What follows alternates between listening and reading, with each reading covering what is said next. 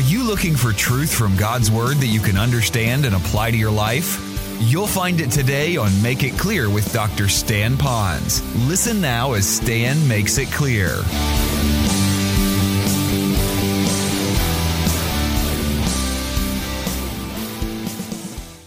Seems interesting too for those of you that are in numerology and scripture, and I don't want to go too far with that, but the number seven. But seven times he found no guilt in him. And then it says, Jesus then came out wearing the crown of thorns and the purple robe. Pilate said to them, Behold the man. Now, it wasn't like, Behold the man, like, look at this is the man of God right here. No. the man isn't capitalized in some of your translations to let you know the man is referring to God, Jesus is God, but not because Pilate thought he was someone real special at that time at all. Basically, what he's saying, okay, here's this guy. This is the guy you want. Look at him right now. Just basically implying, do you want us to go further with all this? This is the guy. Here he is. All right? This is the man. So a little bit further, it says So when the chief priests and the officers saw him, they cried out, saying, Crucify him. That's why there's that tension. Here's the man. Basically, you want to do this? No, crucify him. Yeah, we want to do this. Pilate said to them, Well, then take him yourselves and crucify him. Why? Pilate didn't find anything wrong with him. Didn't want to get in too much of a hot seat. But at the same time, he wanted to appease the Jews. So he's kind of waffling there. For I find no guilt in this guy, no fault in him. And the Jews answered him, we have a law, and by that law he ought to die because he made himself out to be the Son of God. Interesting. They want to keep some laws and break other laws. Therefore, when Pilate heard that statement, he was even more afraid. Now, there's some conjecture of why he was afraid. Some people say he was afraid because of the fact that uh, his wife came to him and said, have, The gods have told me have nothing to do with this man their culture often said that when a guy was attesting to the fact that he had some supernatural power, and of course you already know the history behind what Jesus did before he got to this point, healing people and all this stuff, doing miracles, all of a sudden there may be some supernatural, quote, mumbo jumbo uh, from Pilate's perspective. And so now he's afraid. Maybe he is the Son of Now they are saying he's the Son of God. Maybe there is some supernatural stuff here. What am I going to do? What's going to happen here? That's one conjecture. It very well could be that. Or it could be that he's afraid he's putting him out and he's saying, Oh, no, man, I thought I was going to solve this problem, and now I'm really not. This thing has really escalated now, and there's a, be- a bit of fear in there. I don't know where you want to go with your acceptance of it. You can just, just be satisfied with the fact that as this began, Pilate now was recognizing what was happening, not that Jesus was God, but that there was an element of fear. When I was reading that, that element of fear, I got thinking about what I said to you last week and maybe reiterated again. That some of us at times, we, um, we count the cost of standing up for Christ, going public for Christ. And when we think in our mind, okay, I do need to take a stand right here, there's this like, as Christians now I'm talking about, we go through this mental gymnastics to find out, okay, I want to do it wise, I want to do it right, maybe it's too soon, maybe I shouldn't do it right now, I don't want to do this, is right. And we justify, or we try to justify why this might not be the right time, so we don't do it. And so, more cases than not, we keep backing away and backing away and backing away, and we don't take our stand for Christ because ultimately we are fearful of fill in the blanks rejection marginalization, being asked a question we don't know the answer to. It goes on and on and on. And so we do that. Now, I know a bunch of you are thinking, well, yeah, there are times you can't give the gospel. You mean every time at work I jump on my desk and preach Jesus? Do I jump on the back of my pickup truck and scream at everybody on the job site? Jesus, Jesus. No, no, no, no, no, no, no. I'm not saying that. But I am saying between you and the Lord and your walk with Him, you have to answer where you can go with the present, presentation of the gospel. How far can you go with what you have? We have a lady in our church, comes here. Her husband went home to be with the Lord this last summer, comes about five months out of the year, then goes back to Texas. And uh, we try to spend a little bit of time with her and, her, with, and him because they're engaged, but not totally engaged in our congregation because they come and go. But when we go out to dinner with him, when he was alive and now he's gone, she took over this. We have never been to dinner anywhere that at the early part of the dinner, when the waiter or waitress would come, she would immediately reach into her purse and she would have one of those Gideon New Testaments. And she would say, Hey, I'd like to give you this. And she opens it up, holds it almost in their face, and says, This is a little Gideon Bible. You wouldn't mind taking one of these from me. Well, when a little old lady comes up to you and says that, what are you going to say? No, I wouldn't mind. Let me have it, you know? And then she folds it in the back and says, it'll tell you how you could know for sure you can go to heaven just by trusting Christ. I have never seen anyone turn down that Bible a Bible, any Bible like that, from her when she gave it out. And she's done this every single time. Please don't come up afterward and ask me, Pastor, do you do that? I wish I did. I wish I was that bold. So I wonder, what is it going to cost me when I go public for Christ? Am I willing to pay the price? And then let me back it down, because this is, we often think about that, but we don't think about this. What will it cost me if I don't go public for Christ when I could have gone public? And that will be revealed at the judgment seat of Christ. And he's the righteous judge, so he knows all of that. So the point of the matter is when we are faced with the opposition to stand with Christ and for Christ, yeah, he can defend himself. You know, I just got to let him go, let him out there. But to let him out there, I've got to bring him public. So see what that works in your life like I've been convicted of doing more in this life this week for me. Let's go to picture number four. Okay, Jesus was standing before Pilate in the crowd because Pilate brought him out. Now it's Jesus alone before Pilate. So it says, um, and he entered into the praetorium again and said to Jesus. So, in other words, he goes back into his uh, fortress there with Jesus. So now the crowd's not there because the crowd wouldn't go into the praetorium. And he said to Jesus, Where are you from? But Jesus gave him no answer. Now, that's an interesting question because where are you from? Are you from, you know, Nazareth? Are you from Bethlehem? You know, are you, are you from heaven and you came here? So where are you from? Jesus didn't really need to answer him because he'd already given the truth wherever he went. And so he kind of knew that he knew. So let's go a little bit further. See how he opens this up then. He says, uh, Hey, Jesus, you do not speak to me? Do you not know that I have authority to release you and I have authority to crucify you? And Jesus then spoke up and he said, You would have no authority over me unless it had been given you from above. For this reason, he who delivered me to you has the greater sin. As a result of this, Pilate made efforts then to release him. But the Jews cried out, saying, If you release this man, you are now no friend of Caesar. You're going to lose your job, maybe your life. Everyone who makes himself out to be a king opposes Caesar. So if you're going to agree to him that he's a king, then you're opposing Caesar. So now he appealed to Pilate's um, desire to go up maybe the ranks of his authority or that his job would kind of promote him a little bit, or at least he wouldn't lose his head. Now, let me go back to something that it said in there. I wanted to give you that in the context. A couple of things. Jesus does know that he does not come from here, he comes from above. Oh, yes, he was born, but he was given. He was born as a human, God human here on this earth, but he was given as the Son of God. So he does come from above. Although he had a birthplace, he does come from above. God gave him, his Son, here for us. All right, that being said, in this passage, he very quietly then said back to Pilate, You wouldn't have this position unless I allowed you to have it. Now, that's very important for us to see that God is sovereign. That means he is large and in charge. But more than that, he also not only is large and in charge, but he is powerful enough to make things happen. So he is authoritative because he's the authority, but he also can make things happen. So he's now saying, You wouldn't be anywhere unless I allowed that to happen. Now, for those of you that um, want to take this crucifixion message and make it very applicable, but you already know what he went through, and I can go through all of this. You already got all of that, but you might have missed this. That means whatever position that you have, God either prescribed it or permitted it. So celebrate it and use it for his glory.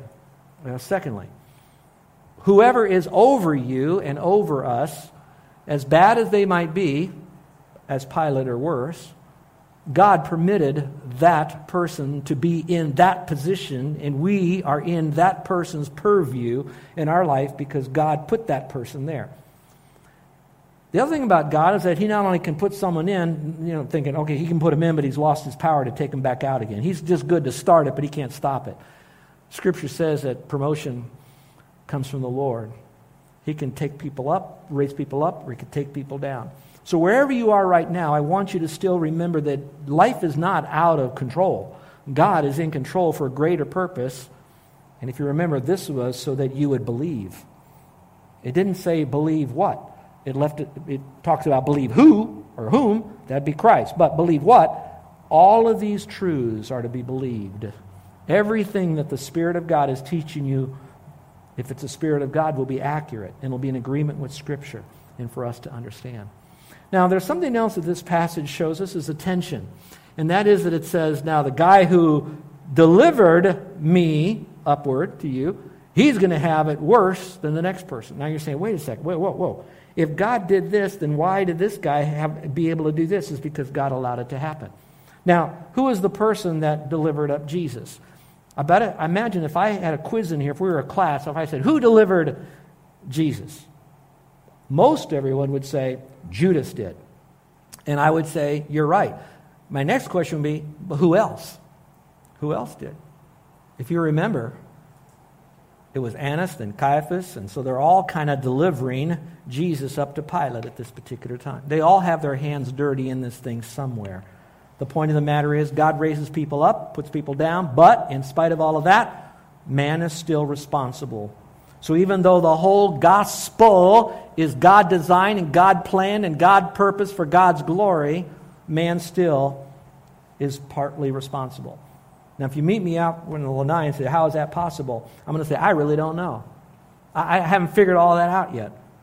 But does that cause me to throw my Bible away and do something else with my life? No, not at all. In fact, the more I can understand about God, I want to know. But will I ever understand everything? I won't. And if I ever could ever understand everything about God that could be known about God, that God is everything that I know, that He is, that He is that that I know, then He's not God any longer because some man manufactured Him. He is that big. Deuteronomy says that uh, there are secret things that belong to the Lord, and there are things that God wants us to know. Now, be very careful with that because some people say, well, God knows that I don't, and we close our Bible and we don't study anymore. I think there's a lot more God wants us to know than He wants to keep secret from us. And that's the wonderful journey of Bible study. All right, that's Jesus alone before Pilate. Picture number five Jesus standing at the uh, Gabbatha there. Now, this Gabbatha might be misspelled. Yeah, you got it up there. All right. Standing at the Gabbatha, that, that word is a word we don't use very much, but that word in the Hebrew means pavement or the stone pavement. So, what's happening here? So, all right, so he now does all this conversation with Jesus. Now he takes Jesus up to a place that's going to be more of a judgment seat area. Now we're going to see some heaviness come back on Jesus now. Beyond the whipping, beyond the mocking, beyond the putting of the thorns on his head. And as other uh, gospel writers said, they also put a reed in his hand and they slapped him all over the place. So they really mocked him. Now go on to the passage. Verse 13 says, Therefore, when Pilate heard these words, he brought Jesus out. Remember, he's in the fortress, so he takes him back out. And he takes him to the judgment seat at a place called the pavement, but in Hebrew is uh, Gabbatha. Now it was the day of preparation for the Passover. Again, that's why the Jews wouldn't go into the fortress, because they didn't want to be unclean. It was about the sixth hour, and he said to the Jews, because he brought Jesus outside to them, Behold your king. So they cried out, Away with him! Away with him! Crucify him. Now, I like that the translation put some exclamation points in there to give you the emphasis. But I want you to think more in terms of a mob yelling like one big chant. Have you ever been to a stadium or a, or a um, auditorium or maybe a place where they play basketball, one of those places, and everybody's yelling, defense, defense, defense? How many, have ever heard that? Am I nuts? Y'all heard that? All right, how many of you yell defense, defense, defense? All right, we all do that. This wasn't defense, defense. It's away with him. Crucify him, crucify him, crucify him. And think of all the people, and some were really, but others were, hey, everybody else do, I'm going to do it too. Whatever matters, they're still guilty by that solidarity, away with him, but more than that now, go beyond the whipping, take and be crucified. And Pilate said to them, Shall I crucify your king? And we're back to the chief priests, and they answered, We have no king but Caesar. So then he handed him over to them to be crucified. So just think for a moment what's happening here. The more that this event unravels, the more sinful and wicked you see the people. And it reminds me that the closer we get to the cross, I know this may be a little bit more rhetorical, but the closer we get to the message of the cross, the actual message of the cross, what Jesus did on the cross, the more we not only read it as an event in history, but we read it as an event that's connected in history to something that's eternal because God is on the throne doing these things. More I'm, I'm seeing the reality of it and why it is all there. Then I believe the more wicked we'll see ourselves. These guys never saw it. They were so wrapped up in what was going on. The adrenaline was flowing, and politics was being played, and didn't want to change, and this was happening, that was. So much, I can't even unpack all of that. All of it designed by, propagated by the unseen world of Satan, trying to keep Christ from doing what he's about to do in just a few hours. So I just wanted you to see this is happening at that time. And I hope that maybe as we're opening up this message, this truth, reading God's holy word, that the Spirit of God is taking the word of God and I hope by your faith alone in Him will change you into a child of God by faith alone. You'll be born again. You'll see your wickedness and your need for Christ to go through all of that for you is amazing love. And this is for today, not just a history lesson that we do once a year. Go back to the passage. Now we're going to see picture number six Jesus carrying his cross. Verse 16. It says, They took Jesus, therefore, and he went out bearing his own cross to the place called the place of a skull, which is called in Hebrew Golgotha. Now, some of you are pretty astute. We, those of you that are guests here, I, I have to be very careful how I preach because people are on their phones and they're texting me or writing me during my message. So when I get home, I have to then clear up the things I didn't make clear. And I think some of you already read. You said, So then Pilate handed them over to be crucified. To Jesus to who? The chief priest? They couldn't do it. Remember, only the Romans could kill Christ. But now it implies here that the, the Jews could kill Christ. So there's a contradiction there. Do you want to know? That stumped me too. I had to do some study. I had to go back to commentaries. I had to read what is it, what, what verb and, and, and uh, object of a, of a, of a verb tr- connects to this and how it all fit together. And here's my conclusion. Yeah, he did. Pilate give Jesus to the Jews to crucify him. Not that the Jews would actually be the ones putting him to death, but this whole scene of events, he's now saying, okay, you're the one who started with this crucifixion thing. You're the one that's got to finish it. So I'm giving you this event, this activity to you. That doesn't mean they're actually going to do it. They're now going to pass it to the Roman guards that are actually going to do the crucifixion. So you have the Jews that are setting it in motion, the Romans that are actually bringing it to fruition. In reality, it's Jesus who's in control of all of that. So that's why it's okay to say he gave it to the Jews to crucify him, but the Jews didn't actually do the death nail and all that. They brought him to that point. But don't take too much away from that. Realize everybody has put Jesus on the cross by our sin.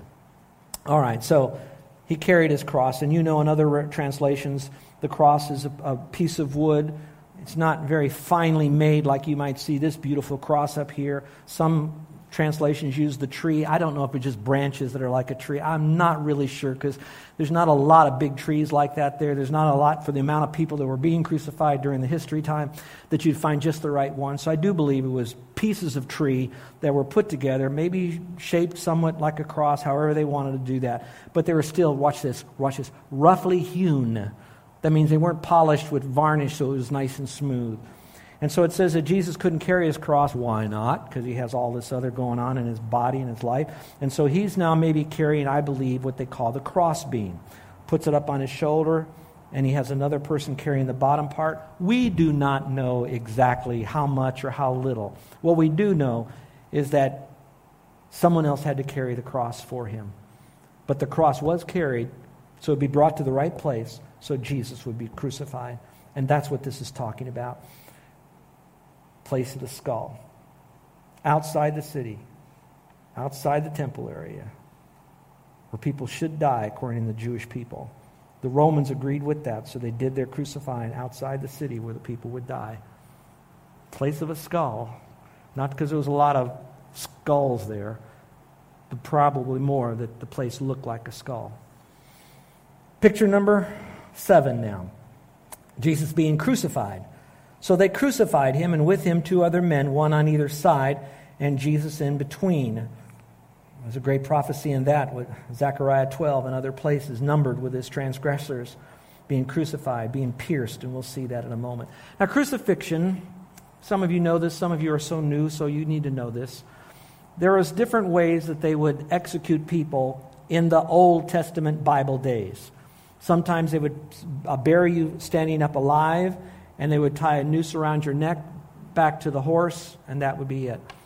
Bottom line was the Romans from the Phoenicians, I'm trying to keep the, the, the dotted line a little closer now. The Romans from the Phoenicians Phoenicians starting this, wanted to have a type of death of execution that would require more suffering than just taking a person's head off or throwing him off a cliff or whatever they would do. They wanted to make it slow. Another reason the uh, Phoenicians would do this is because they had this belief that the ground is, is like mana, like we would have here, and it's, it's, it's sacred, and there's gods of all of this. And so we don't want to have a dead body on the ground. And they would put him up on this, this tree like structure and raise him up above the ground when he would die. That, didn't, that doesn't fly too much with me, but that is in the history books. The point of the matter is it went on over then to the Romans. The Romans were, as you recall, they're uh, pretty diabolical, I guess is a better word than crafty. They're diabolical, and so they finished up with this idea of how can they bring about the most kind of pain, the most amount of suffering, the most amount of torture. And they felt like crucifixion would be the way to do that. The Jewish people, when they saw crucifixion and they would look at this, they would say, if someone is to be crucified, it's our way to show the most disgusting thing we can do by hanging a person upon a cross, especially when the Old Testament said that cursed is the man who dies on a tree. And so they really wanted to have it in such a way as that. And then finally, I think the Christian a little different. When I look at it, I don't look at the Phoenicians and they raised them up, or the Romans with their fine torture, or the disgusting way that the Jews would say of a crucifixion. For us, you know, when I look at the crucifixion and the cross, I see the glory of it all. We're saved by the preaching of the cross.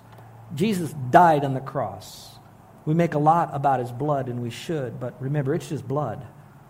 What really happened was it was a bloody mess like the Old Testament sacrifices were, and it was the amount of blood and the torture and all the spilling of the blood. That Jesus didn't die of a heart attack, he didn't die of asphyxiation, he died a bloody death. So that's why the blood is so important as it connects itself to all that's said in the Old Testament. And so as I look at that, it's a horrible death. But for us, we are here today because of the cross. And so there's glory in that, and there's great majesty in that. And I hope that we would see how important that is. Well, let's go back to the crucifixion. I have listed here what happened at the cross during the crucifixion. You can pretty well read that yourself.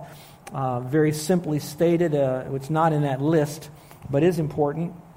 Either before Jesus was starting to carry his cross or after he got to the crucifixion site, you have to understand that other passages of Scripture, they had already taken the robe off of him. They've been already bedding for his, you know, dividing up his garments, which I think is more of his underclothes, his undergarments. And then that robe, they didn't want to divide up with everybody because it was seamless and worth something, so they were betting for all of that. We'll talk about that a little bit later, but just for you have it now in the story because it's important. They kept it all together. They cast lots for it. They bet for that particular thing. I said all that to remind you. That was all happening after. Watch this. Remember, they, they whipped him, they put the robe on him, and how much time? Three, four hours maybe? They were taking him through this process, and now they're ready to crucify him. So I want you to think of a nearly dried band aid on your wet wound that is now nearly dry, and someone then ripping that band aid off. All right? So, in other words, it re exposed nearly all of the wounds that he already had. And that's just the beginning of all of this. So, when they go through the crucifixion, the person that would do that, they would assemble the wood together, make sure it was tight. They grab the person's arms. Usually he's fighting if he could. I don't think Jesus fought because he was willingly giving his life for us. It's possible that even Jesus says, Over here, move this by. I don't know. But I know this that he went through that for us, and the person who did this had done this hundreds of times, perhaps, driving in the nails. He's laying on the ground on this cross. The hole is already dug. The ropes are already attached. They're now pulling the cross up. It is now sliding and moving towards the hole. Jesus, as well as the other um, malefactors, that cross then falls into the hole. It's not just a little hole, it's a deep hole to be able to withstand all of the weight of a man 100, 150 pounds maybe, the weight of the wood, another 100 pounds maybe, 250, 300 pounds. And all of that at one time drops like a rock into a bottom of a hole, and when it hits the bottom, it stops immediately. It's not cushioned. And all that nail, all those nails in his hands are wrenched. And that's what he did for us on the cross. And you could read more of the details and how horrible this is. Picture number eight now. Again, I look at God's amazing love for us. and the pictures that John has left for us. You're listening to Make It Clear with the teaching of Dr. Stan Ponz, founder of Make It Clear Ministries. Make It Clear is dedicated to taking the Word of God with clarity into every person's world. It is the support of listeners like you who make the ministry of Make It Clear possible. You can provide your tax deductible gift to Make It Clear online by going to makeitclear.org, or you can mail your gift to Make It Clear, P.O. Box 607901, Orlando, Florida 32860. Thank you for helping us make it clear. If you would like to have Dr. Ponz speak at your church or event, please send us an email at tellmemore at makeitclear.org. Thank you, and remember to make it clear.